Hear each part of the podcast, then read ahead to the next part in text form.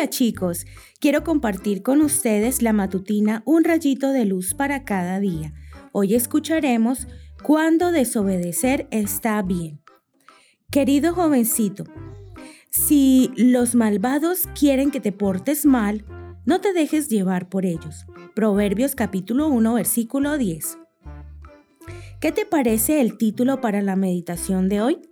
¿Será que habrá alguna situación cuando desobedecer está bien? ¿Sabes?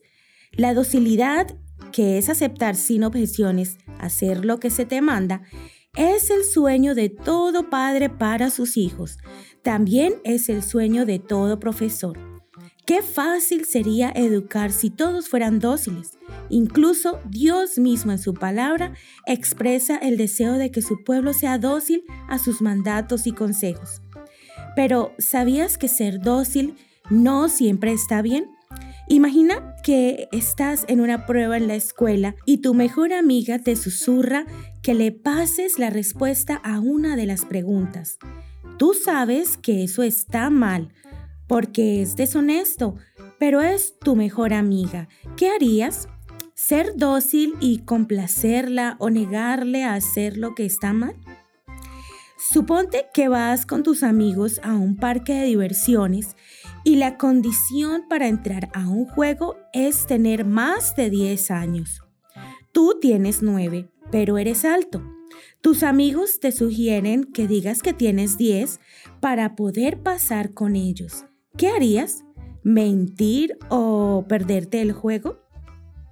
A escondidas, un amigo te dice que pruebes el tabaco, que es alucinante. Saca un cigarrillo y te lo ofrece ¿qué harías? ¿Aceptas para no quedar mal o desobedecer su sugerencia? Imagina que vas a la universidad. Justo el examen que te permitirá acceder a la siguiente materia y no perder el año, lo tomarán un viernes por la noche. Hablas con el profesor y le pides que por favor te cambie el día del examen porque tú guardas el sábado. Él se niega y te pide que hables con tu pastor para que haga una excepción contigo. Te dice que no es tan grave hacer un examen un viernes por la noche. Después de todo, a Dios le agrada que seas un buen estudiante. ¿Qué harías? ¿Perder todo un año por ser fiel a Dios o hacer una excepción? Amiguito, para estas situaciones y otras similares, el versículo de hoy tiene la clave. Repásalo.